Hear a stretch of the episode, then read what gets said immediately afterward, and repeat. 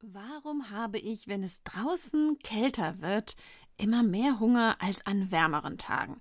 Wieso nehme ich eher in den Wintermonaten zu? Geht es dir auch so und hast du dich das auch schon so oft gefragt? Ich gehe in der heutigen Folge den vielfachen Thesen und Theorien dieses Phänomens auf den Grund. Interessant für dich? Dann geht's jetzt los.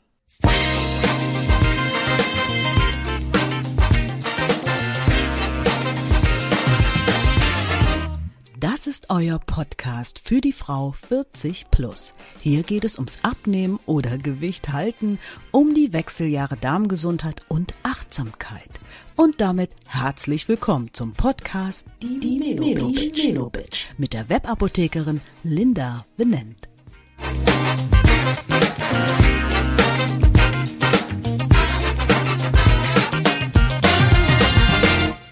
Warum wir im Winter mehr Fett einlagern und wie du es verhindern kannst.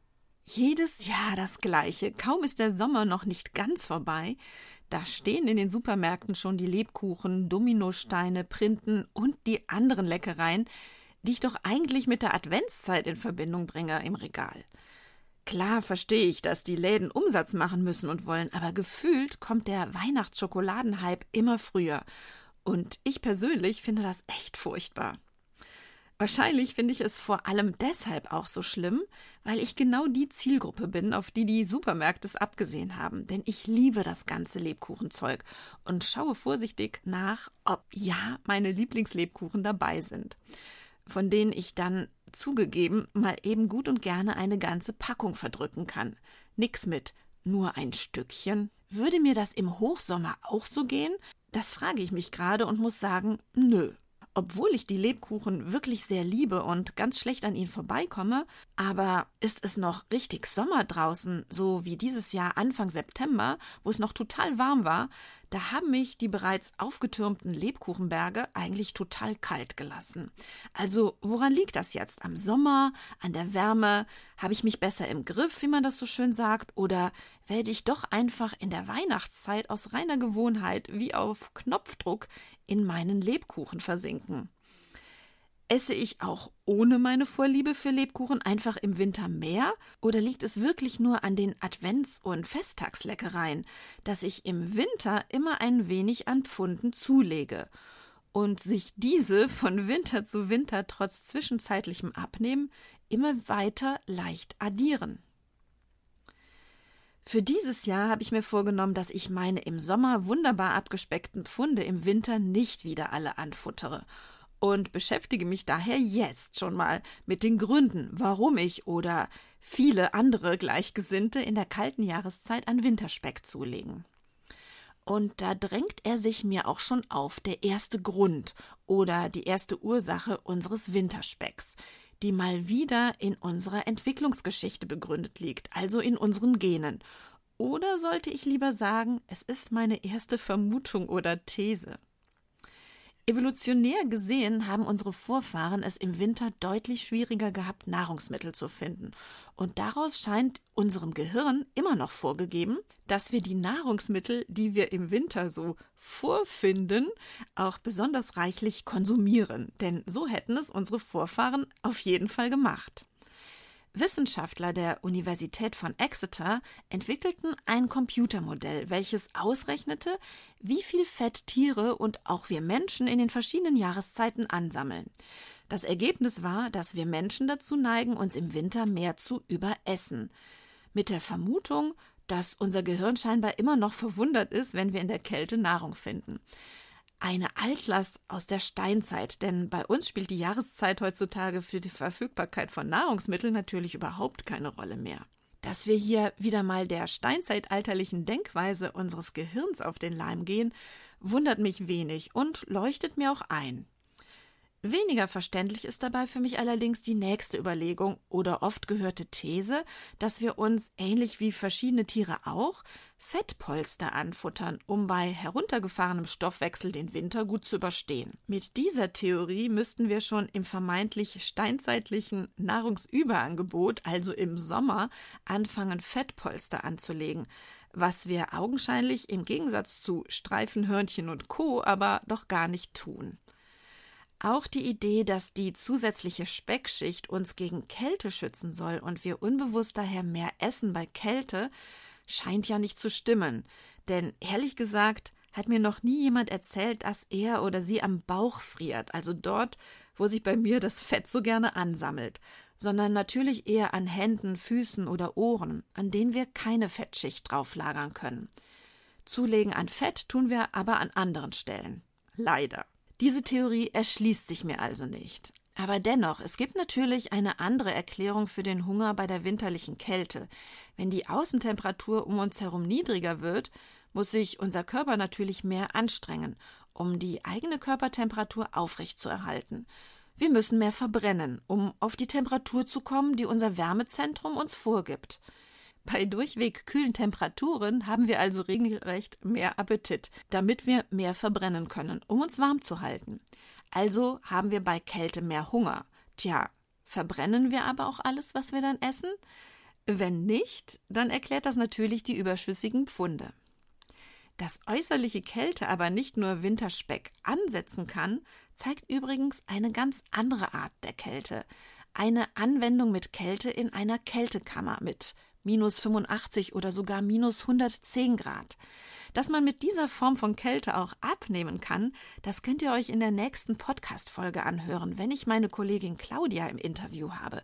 Sie betreibt zukünftig in Bad Neuenahr-Ahrweiler eine Kältekammer mit minus 85 Grad und erzählt uns davon, wie sie aus ganz persönlichen Gründen dazu gekommen ist, um Schmerzen eines Unfalls zu reduzieren welche Anwendungsgebiete es gibt für diese Kältetherapie und wie das genau funktioniert und eben auch, was eine Kältekammer beim Abnehmwunsch ausrichten kann, das in der nächsten Folge. Mega spannend. Interessant finde ich auch die nächste These beim Winterspeck zur Winterdepression. Dass Depressionen vermehrt in der Winterzeit auftreten, ist, glaube ich, unumstritten. Nicht nur in den nördlichen Ländern mit langer täglicher Dunkelheit, werden sogar Lichttherapien dagegen eingesetzt, um dem Lichtmangel entgegenzuwirken. Und auch ich kenne es von mir selber, dass ich nach einer langen Winterzeit, also eigentlich spätestens schon ab Januar, regelrecht die Nase voll davon habe, morgens im Dunkeln zur Arbeit zu fahren und im Dunkeln auch wieder nach Hause zu kommen. Wenn dieses Gefühl aufkommt, ich hätte nichts vom Tag gehabt, weil ich überhaupt kein natürliches Licht gesehen habe. Und ob verschiedene Experten nun das Wort Winterdepression hierfür bemühen oder wir von SAD sprechen, dem Seasonal Affective Disorder Syndrom. Wir landen in Zeiten des Lichtmangels immer wieder bei einem nachgewiesenen niedrigen Vitamin D-Spiegel im Zusammenhang mit Depressionen. Wir haben natürlich ganzjährig Bedarf an Vitamin D und dies nicht nur, um unsere Osteoporose zu vermeiden. An der University of Texas fand man aber bei depressiven Patienten besonders niedrige Vitamin D-Spiegel und in einer anderen Studie der Tufts University in Boston ermittelte man einen Zusammenhang von schlechteren Gedächtnis und Konzentrationsleistungen bei niedrigen Vitamin D-Werten. Gute oder mehr noch optimale Vitamin D-Werte sind also mega wichtig für unsere Psyche. Dass unser Vitamin D-Spiegel in der Winterzeit, wenn du nicht dauerhaft mit Tabletten ergänzt, deutlich niedriger ist als in Sommerzeiten, ist natürlicherweise der viel geringeren UV-Strahlung geschuldet und unserer geringeren Eigenproduktion in der Haut. Wer läuft auch schon im Winter oder Herbst mit T-Shirt durch die Gegend und wenn es doch so hartgesottene unter euch gibt, der Sonnenstand wäre leider dennoch viel zu niedrig für eine gute Eigenproduktion an Vitamin D an der Haut. Wie ich zur Vitamin D-Substitution, also der Einnahme von Tabletten stehe, was verschiedene Studien dazu sagen, das kannst du in der Folge zum Vitamin D dir gerne noch einmal anhören, denn die Wissenschaftler geben leider sehr unterschiedliche Ansichten heraus, um die optimale Versorgung an Vitamin D zu erreichen. Was passiert aber, wenn unsere Stimmung in der Dunkelheit sinkt? Vitamin D spielt nun mal eine zentrale Rolle bei der Produktion unserer Glückshormone Serotonin und Dopamin die wir benötigen für unsere Glücksgefühle, unsere Zufriedenheit, um uns wohlzufühlen und nicht zuletzt auch, da sie Vorstufen des Melatonins, unseres Schlafhormons sind, auch um gut schlafen zu können. Fehlt uns all das, dann ist unsere Bemühung groß, unsere Zufriedenheit und unser Glück auf andere Art und Weise zu erhalten. Und hier bekommt unser Gehirn eine ähnliche, aber leider viel kurzfristigere Zufriedenheit mittels Dopaminausschüttung durch Nahrungsmittel mit Fett und Zucker. Unsere kleine Suchtspirale kommt hier in Gang, da Nahrung einen ähnlichen Effekt auf unser Gehirn hat wie Partydrogen oder eben auch das fehlende Dopamin aufgrund des Vitamin D-Mangels im Winter.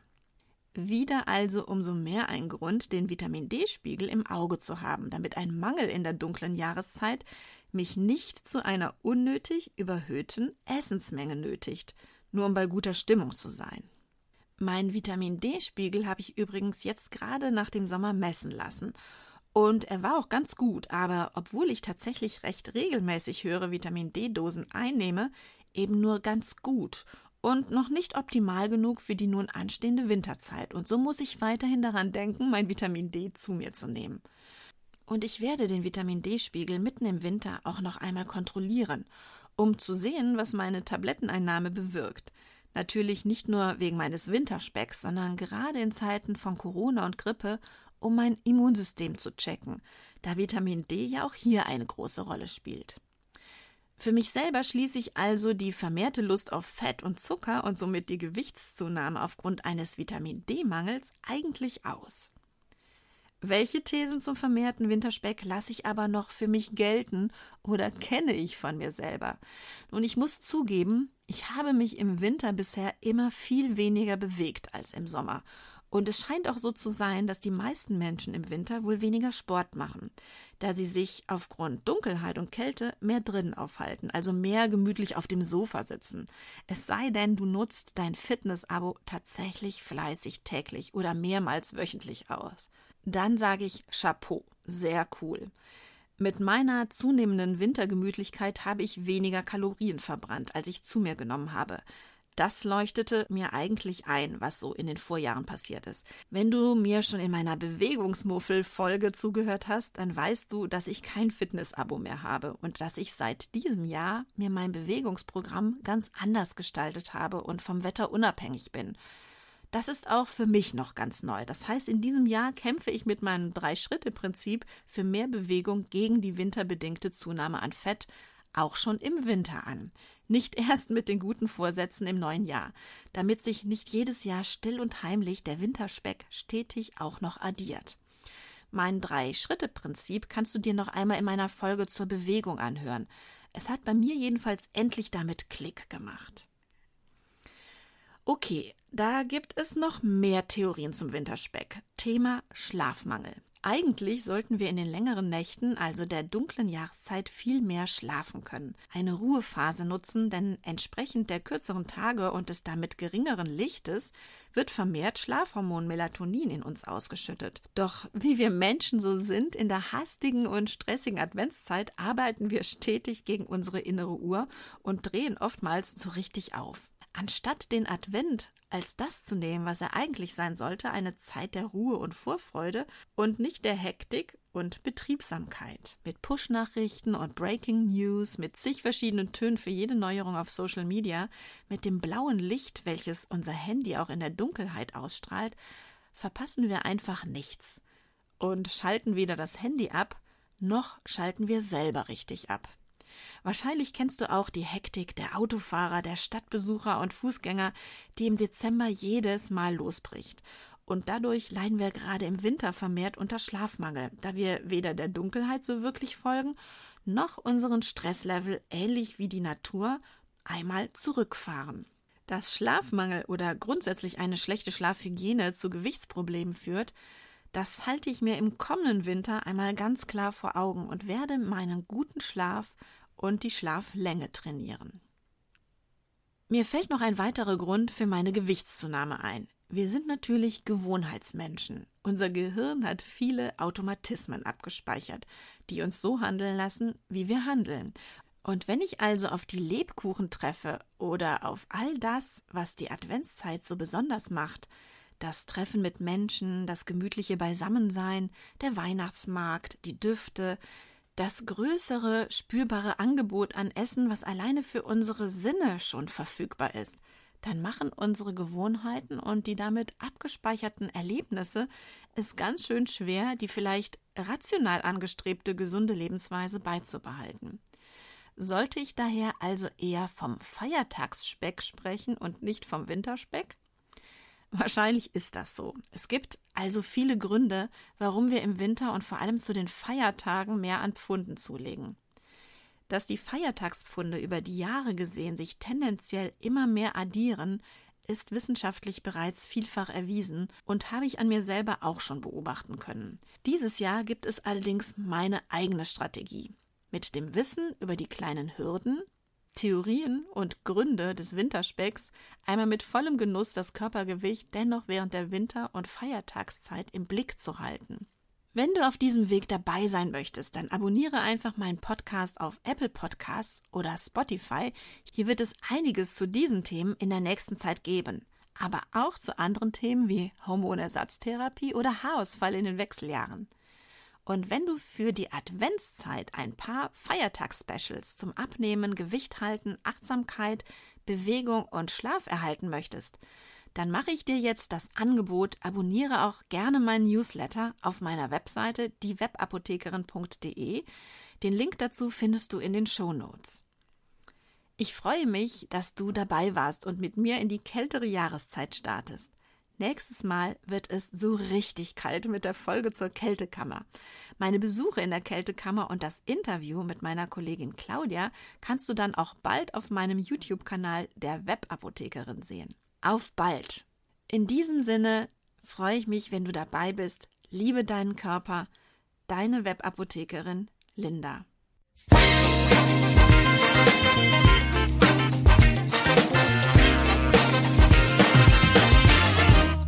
Das war der Podcast Die Menobitch.